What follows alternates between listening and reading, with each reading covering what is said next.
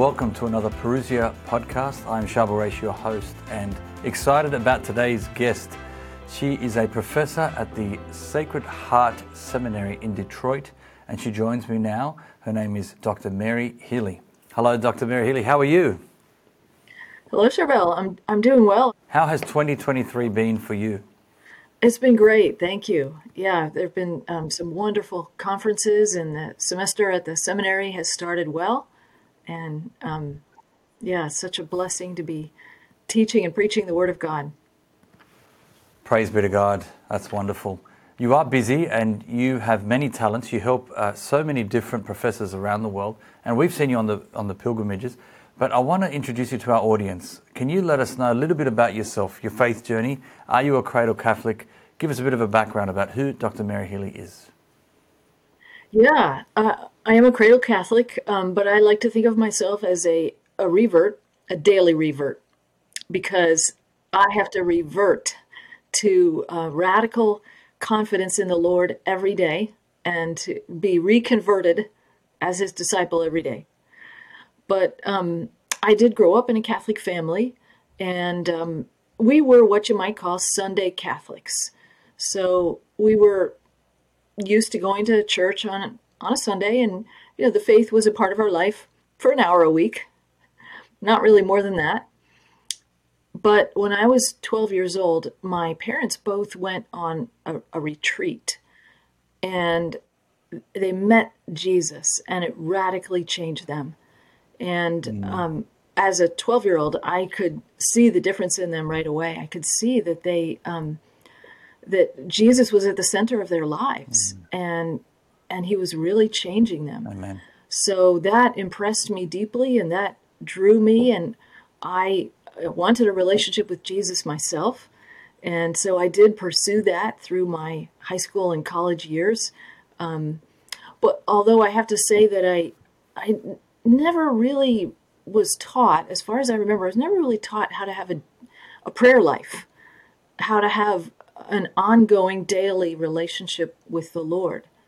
And that was a real lack in my life. So by the time I graduated college, I, I felt distant from the Lord. I felt like I, I didn't know Him, mm. I didn't have a relationship with Him. And I decided to go to Franciscan University of Steubenville to get a graduate degree there. And honestly, I went because I knew it was a place where Jesus was present. I knew it was a place where um, people were encountering him. Uh, my younger sister was there, and I saw her life transformed. So um, I went there because I was hungry for God. And while I was there, the Lord, um, He really more than fulfilled my expectations. And I, um, I went through what's called a Life in the Spirit seminar, which is a seven week kind of seminar to learn about the Holy Spirit and to receive prayer to be filled with the Holy Spirit, to have a, a personal Pentecost or a baptism in the Holy Spirit, to be plunged into the Spirit. And when I was prayed over, um, I actually didn't experience anything at that moment. I didn't have any emotional reaction. It was just very peaceful. But in the following weeks and months, I began to really see a change in how how real the Lord was to me. I remember even walking outside and seeing trees and flowers and thinking, how did the colors all get so much brighter? everything looks brighter, more alive. And the Lord was just so real and so present. And I began to experience healing of various wounds in my heart. And um, and I remember this one time after that I had I had received prayer to be filled with the Holy Spirit. We went down. Uh, I went to Florida from Steubenville for spring break, and as you may be aware, um, thousands and thousands of American college students go to Florida for spring break, um, basically to party. But we went to evangelize. we went out on the beach and we we talked to people about Jesus, and it was not an easy thing to do, but it was it was a very blessed experience. But um, on one of the nights we were there, we were in a, a church, and the music ministry was singing a song that that just the refrain went, "He is alive, He is alive, He is alive, He is alive." And as we were singing that, this truth impacted me at such a gut level. He is alive. He is alive. And that changes everything. Yes. Somehow I just I, I knew in a way that nothing could ever take away. Jesus is alive It's beautiful. and he's there and he he loves me and I'm in him and he's in me and I can count on him. So that was um, that was one experience of a whole series of experiences that happened after I received that prayer for um, baptism in the Holy Spirit that that really changed me and and where I, I could see there was an energy and a power within me that was beyond myself, that was beyond what I was capable of. So um, I began to um, experience gradually freedom from sins, patterns that had plagued me for a long time. And it didn't come without a battle, didn't come without uh, a lot of um, prayer, a lot of falling down, getting back up again, and pursuing the Lord. But I did begin to see His power at work in me. And it's been the case ever since then. Basically, I got out of the driver's seat of my life, and Jesus got into the driver's seat. Praise be God. And, and I'm along for, I'm along for the ride from then on. That's amazing. Um, wow, the Holy Spirit absolutely has worked in your life. How did that impact your life uh, moving forward? In, in your, you just started at Steubenville, so did you sort of like plug yourself into everything that was available there? Because I know Steubenville is a place that's alive. It is on fire for the for the Lord. And um, how how did you sort of plug into the life there? What were you getting involved with? Everything that was on offer, and were you, what were you doing? Yeah, it was in that. It was in that first semester. I, I dove right in. Yeah, I was hungry. I went to everything. I soaked up everything I could. I, there was one time where I was, I was I was with a group praying the Rosary every night. I was going to the Eucharistic Adoration Chapel every night. I was going to daily Mass every day. I was doing praise and worship, what they call festivals of praise. I was like, "Where is it? I'm there. I want more." That is awesome. Thank you for sharing. I can imagine it would have been an exciting time. Now, what were you studying at at uh, Steubenville at the time? I was uh, studying theo- theology. Um, their masters in theological studies. Um, they only had two master's programs at the time. Uh, the other one was education, and I knew I didn't want to do education, so I chose theology by default. So um, the Lord had a plan. You know, I didn't choose choose theology because I thought theology was really interesting and I want to pursue it as my career for the rest of my life. No, it was really a default choice, but the Lord used it. It's amazing, you know, uh, Dr. Healy, that uh, so many stories come out of uh, Franciscan University in Steubenville. Can you give us an insight? I mean, what is the secret uh, recipe there? Uh, so many students are on live uh, for their faith. Um, I understand that it was going to close down at one stage, but then there was a revival, and you know, thanks to heroes of mine, I mean, people like Dr. Scott Hahn who promote um, the, the university widely. And if it wasn't for his work, I would not have even known about this university. But there's a, a series, a number of uh, professors um, out there, and it's really become a real beacon um, for the world, uh, for the Catholic world. And tell us, what is the secret? What, what is life like there? What, how did it change? How did it become like this? Because it is uh, like a real model for us today. Could you give us a bit of a background about how the university um, got to be where it is now? Absolutely. I, I love that question because I love the story Yes. of how it got to be that way. It really began with Father Michael Scanlon, uh, who came on as president in, I think it was 1974. And when he was brought on as president, his job was to close down the school because it was going bankrupt and it was a known party Wow. school. In fact, Playboy magazine listed it as one of the top 10 party schools in the United States. So, moral life was in pieces. Uh, the academic life was mediocre and it was going bankrupt. But um, he became president, and his passion and his um, his modus operandi from the beginning was Jesus is going to be the Lord of this university. Jesus is going to be the Lord of everything we do. And he he didn't only say that as a nice thing to say, he staked his life on it.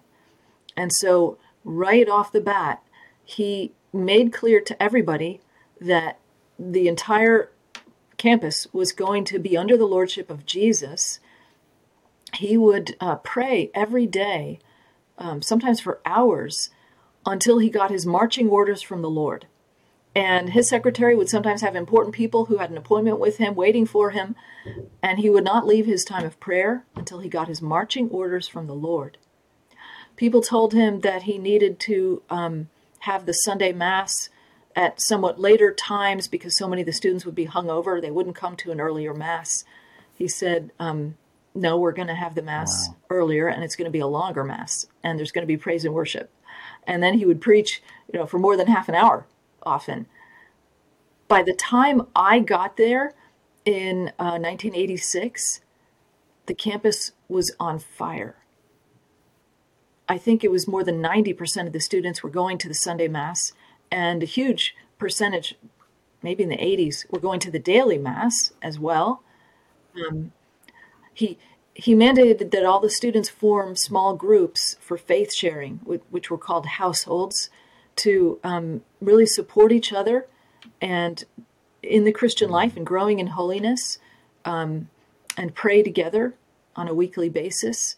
Um, it took a while for the faculty to um, for him to develop a faculty that was fully on board. It took many years actually for him to get a faculty was really you know pulling with him, but he he did eventually. And um, the most important thing was he gave the Holy Spirit free reign on that campus, and and he um, he he lived himself and called the entire community to live under the lordship of Jesus, and that was really evident when I was there. Now it's still the case today with uh, Father Dave Pivonka, who's the current president, who's a wonderful, spirit-filled, godly man. But there was something unique about uh, those early years with Father Michael Scan. There was a, there was a neat, unique anointing. There was something you could sense the moment you walked on campus. It was like walking into a charged atmosphere. The presence of the Lord was so tangible, and and just you know, looking around at Mass, you would see all these young people lost in worship, just lost in worship, just you know, completely oblivious to this earth, pouring out their hearts in love to the Lord. And um, yeah, that was it was it was truly a, a great blessing in my life to have studied theology there. Wow, thank you for that um, background about uh, Franciscan University. Um, Father Scanlon, um, amazing man, and, and what a legacy he's left behind. Um, now, he, he passed away, right? W- w- when did he pass away? Yes, yes, several years ago. So you were there um, very early on. Was Yes. and I understand Dr. Scott Hahn wasn't a professor there at the time uh, when you were a student there. That's correct. He was not there. Yes, I, I missed some of the great luminaries who came later. So, as we know, in addition to Scott Hahn, um, his students that have gone on to do great things, you know, Dr. Uh, Tim Gray and, and Dr. Edward Sri and, and many others. And, and now we're hearing, you know, his colleagues and who, who are getting out there. We're hearing uh, Dr. John Bergsma doing great work and, and all these other great professors doing wonderful work. Um, yourself, have you come back to teach at uh, uh, Franciscan University? No, I haven't. I haven't taught any courses there because I'm full time here in Detroit. But I, I do speak at their summer conferences often, and it's always a blessing to be back on campus. Every time you go, there's a new building. There's more going on. I can imagine how active uh, the university was. Amazing. Um, Tell us, just, just to continue, when you were going out uh, evangelizing um, and just walking up to people, were you giving them like flyers, pamphlets, booklets? What, what were you doing? I don't think we had any tracts or um, pamphlets or anything to hand people. Um, in hindsight, that would have been a good thing. Um, but uh, we would just go up and initiate conversations with people. And if if some weren't interested, you know, that's fine. You know, just move on to another person. But some were interested, and the one encounter I remember particularly is um, it was at night, and we were at a bus stop, and there's a guy sitting there on a bench, in, waiting, for, you know, outdoors, waiting for the bus, and we began talking to him, and within a few minutes of conversation, he told us that that day he had gotten out of prison. And we began talking to him about the Lord and how the Lord wanted to be in his life. And he was getting teary by the end of the conversation. I mean, he was, was clearly being moved. Wow. And uh, Amazing. we encouraged him to find a church and to um, to to develop his relationship with the Lord. Unfortunately, since we were from out of town, we didn't have a way to connect him with local resources. But but the Lord, you know, had planned that encounter, just that one little encounter with somebody who needed to hear the good news. And it was it was just a privilege to be there to be able to speak the good news to somebody who really needed it. Yeah, just amazing. Um, thank you for sharing. I, I'm, I'm wondering if it ever got easier to approach strangers. Like, uh, it's daunting, you know, to, to just turn up to someone, or turn up and, and go up to them and uh, and tell them about Jesus. Like, how do you do that? Are, are- you, you know, were you scared at the time? Were you embarrassed? Were you maybe not that, but maybe shy, or was, was it difficult? And is it still difficult? Like, does it get easier over time to just approach strangers and evangelize like that? Yes. Oh my gosh. It still is. Yeah, it still is. And and since then I've heard, you know, so many good tips and advice from people who are very good at evangelizing and I you know, now I, I would have a better idea of some good ways to approach people. Um, like, you know, very simply you can say, We're here to pray for anybody who would like prayer. Is there anything that you would like us to pray for? And that's pretty non threatening, right? It's pretty innocuous. Um, so that's what I have learned to use in more recent years. And um, I certainly see a lot more fruit, probably for various reasons. But just as an example, um, uh, last summer I went with a young seminarian to Walmart, which is a you know big box store in the U.S. Um, we went uh, with the one and only purpose of evangelizing, praying with anybody who needed prayer. And we spent a little over an hour in Walmart. And in that short period of time, we prayed with a woman who was in a wheelchair from multiple sclerosis. We prayed with a woman whose husband had committed suicide. We prayed with another woman whose dad was actively dying in her home, like within the next couple of days. Uh, we, we prayed with a young man who had just come into the Catholic Church and was thrilled to meet Catholics in Walmart. we prayed with um, a woman who had left the church but had come back when she had a baby as a single woman. And uh, so she had come back to the church, but she too was so thrilled to meet Catholics in Walmart. And she had really bad back pain. We pa- prayed over her back, and her pain completely left. And there were several more encounters just in this roughly one hour trip to Walmart. It was just incredible to see how the Lord works and how He He He He prepares the ground. He sends us to sow the seed, but He's already prepared the ground beforehand.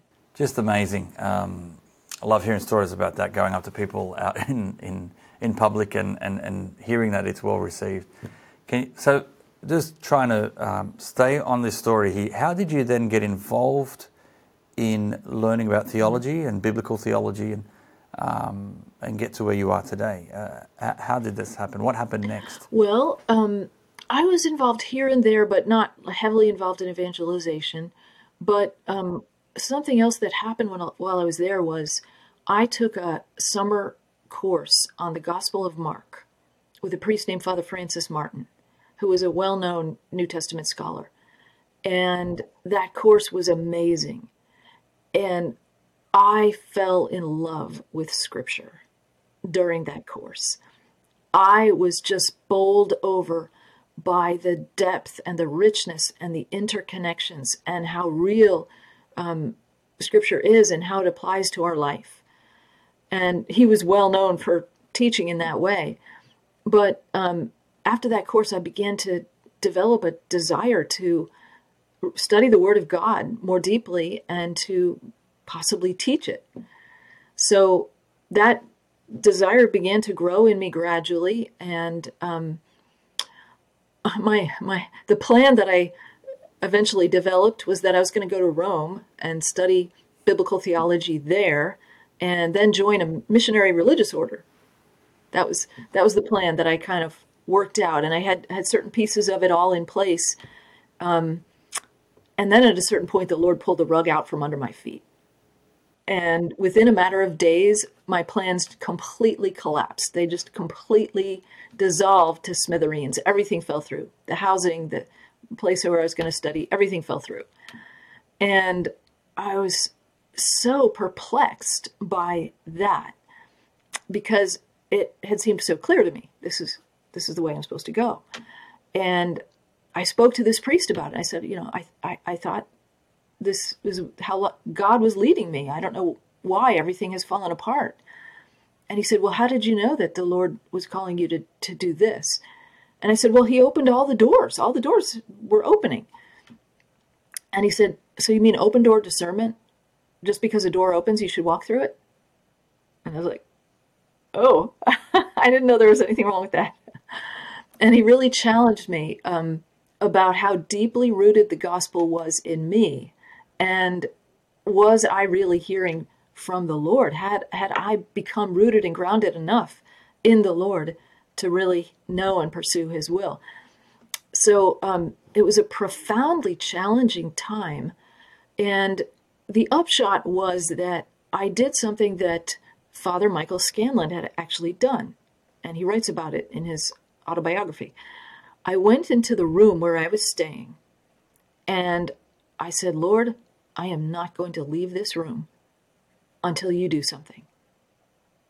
Because I just, I don't understand what your plan is or where you're calling me. And I was beginning to have an inkling that maybe I should stay in this charismatic Catholic lay community in Maryland and study at Catholic University of America. But I didn't really want to. Didn't fit my plans so I was kind of I was I was drawn to that. I felt a tug toward that, and yet I I didn't want to do that. So all this is going through my head as I'm I'm in this room. I had the door closed. Is determined I am not going to leave until I hear from the Lord. I, I wanted to kind of hold him over a barrel, and uh, I prayed and prayed and prayed and prayed, and finally, after about six hours of praying, I I started to think maybe there's a way I haven't really trusted the Lord with my life. Maybe there's a way that the bottom line is what makes sense to me, what fits my reason, my intellect, my, my plan. And maybe there's a lack of trust in the Lord there. And maybe I need to repent for that.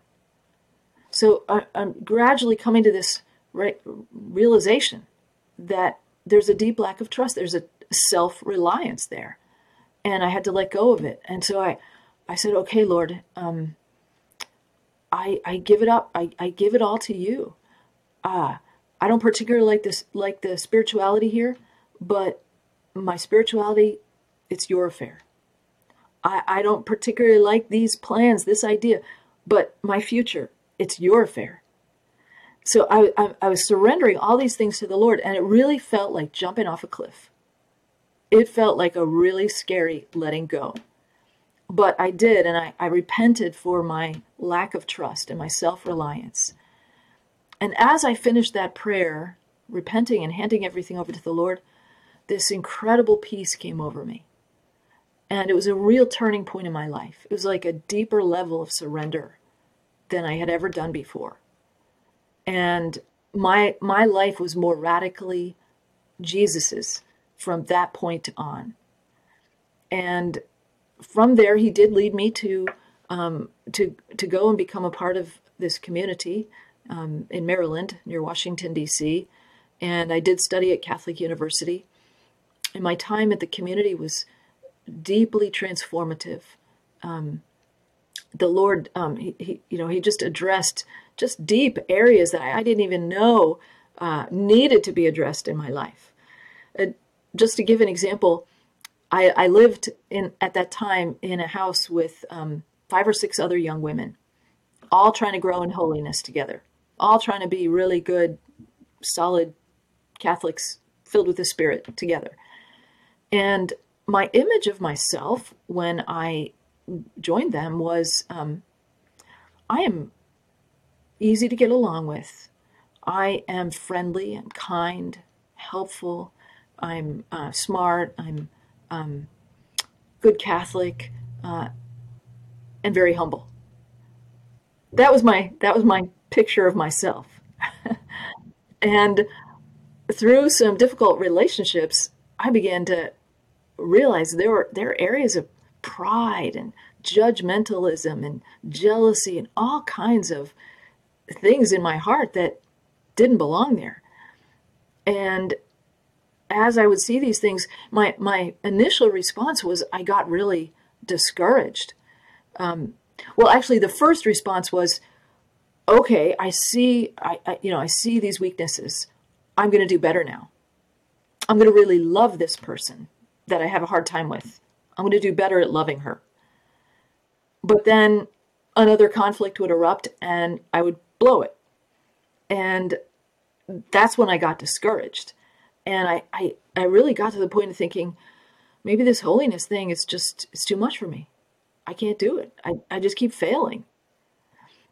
And there was one particular day when I, I really felt low. And I, I shared this with another sister in the house. And she just very simply, she said, Mary, I think God has you exactly where He wants you to be right now, meaning in your weakness, in your poverty. And somehow that that word just struck me to the heart. It, it, it, it just cut right through, and I just had this powerful revelation. The Lord is not surprised by any of my failures, any of my weaknesses, my poverty, it is not a problem for him. He knew it all along. And he loves me unconditionally, right in the midst of my total unlovableness. At least, you know, as far as I was seeing my, you know, my failures, my weaknesses, my sins. Um, it, it's not a surprise to him. It's not a problem to him, and he loves me. And and that was really life changing. That was another life transforming moment in my life. And um, my spiritual life really turned upside down from being about me striving, white knuckle Christianity, to the Lord is at work in me and I'm surrendering to Him. I'm going along for the ride. It's His work, His power. And it is so freeing when the Lord brings you to that realization. It's so, you know, it, it just frees you from the, the self condemnation and the um, self recrimination, the, stri- the self striving, all of that. And instead, you can just enjoy being a child of God, letting Him do the, the heavy lifting. Just amazing how God has worked uh, through you, uh, Dr. Healy. Um, praise be to God. So just to, just continuing the story then. So, so can you just tell us? Did you then go from? Uh-huh. Did you join this community? What what this community you joined? Um, tell us what happened then. Then you went from there to teach uh, theology, or anything in between? Have we missed anything here? I just want to sort of get through uh, chronologically what happened in your life. What happened next? Um, yeah, tell us a bit more about the next part to, leading up to how you then became a professor uh, of uh, biblical theology. Yeah, okay. Um, before I got to that community, I did spend a year teaching at a Catholic high school. Um, then, when I got to the community, I spent some time teaching in their elementary school. Um, spent some time just working for a local business. Um, I, I had actually for several years, I was absolutely determined to only work part time. I had such a hunger to know the Lord and be more grounded in Him.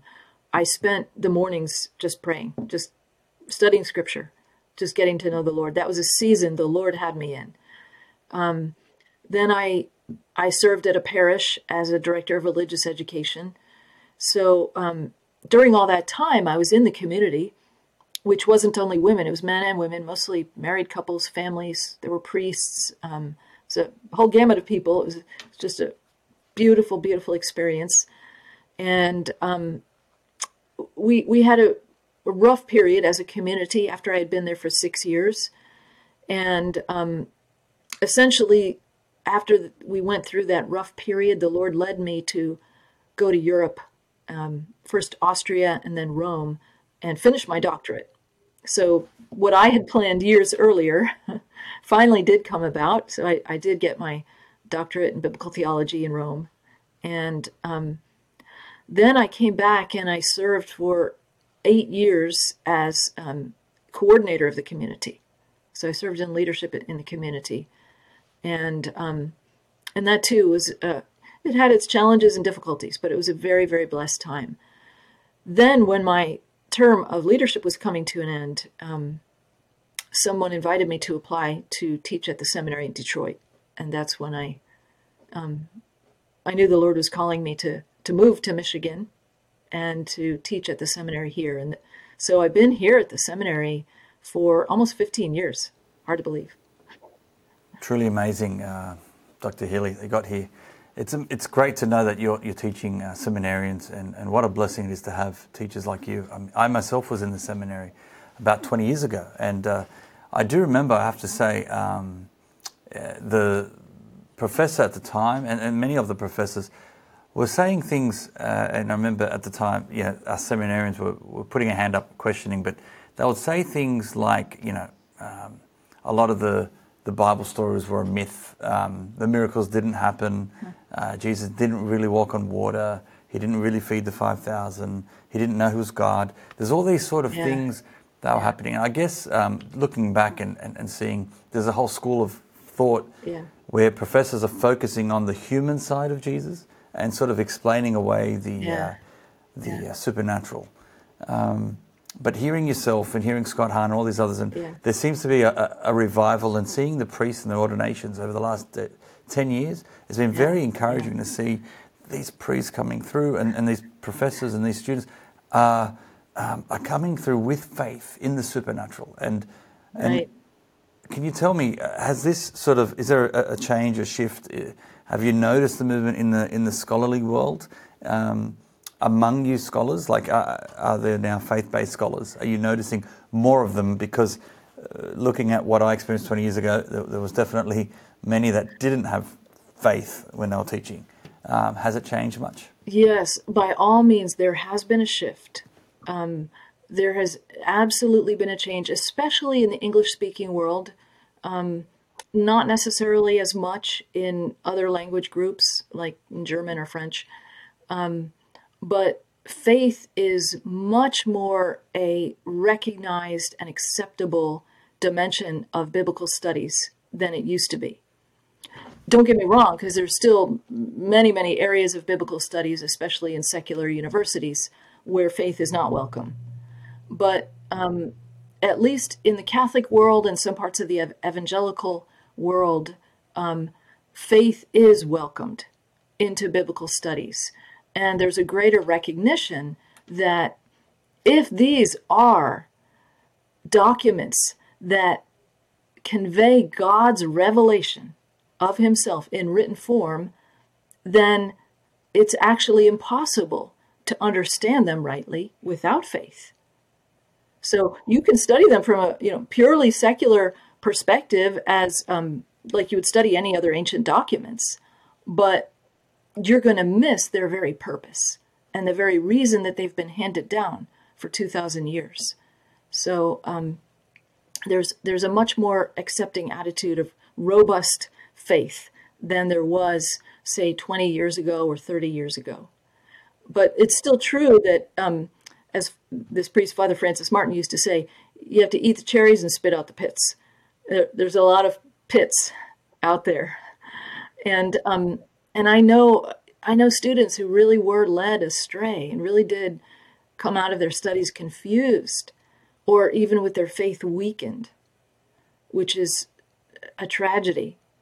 And I'm so grateful that it was really because of the grace of baptism in the Holy Spirit, which gives an experiential knowledge of the reality of Jesus, the reality of the Father's love, the reality of forgiveness it was, it was because of that that I was able to keep on an even keel.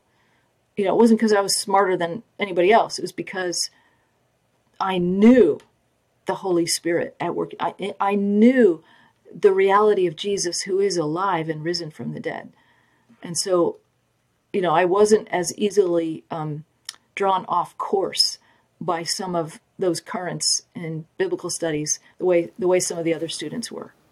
It's so encouraging to hear uh, these professors, um, you know, having having a strong faith because I know they used to focus on the uh, historical critical method only and not the other side and the spiritual sense of Scripture and, and give us some of those nuggets, you know, that, that we've come to learn from Scott Hahn, yourself, and other professors. Um, but what a blessing to have you teaching at the seminary there. Um, tell me, uh, have you seen, I mean, being there for, for a while, the graduates, seeing, seeing these seminarians study for seven years and then become graduates, becoming priests. Yeah, yeah. Uh, that must be such a, a, joy to see, and what a privilege and an honor to, to, to, see that and be a part of that. Tell us a bit about that. Oh yes, oh yeah, yeah. It's it's really a joy to see them flourishing in their ministry. I don't see all the graduates, of course, um, but I do know some of them very well. Good friends with some of them, and um, others I see occasionally. Others from out of state and um, I remember in particular a trip that was about a year ago. Um, within a couple of weeks, I saw two of our gra- our recent graduates. One who was working in Texas, um, a Hispanic priest who was working in bilingual ministry, very spirit filled, charismatic, um, powerful ministry. I mean, they were seeing healings, miracles, conversions, uh, wonderful things happening. And he was getting pulled on by so many people and I, I just saw him growing in his um, in his authority in his uh, pastoral uh, wisdom in his care for his people. It was just beautiful to see him.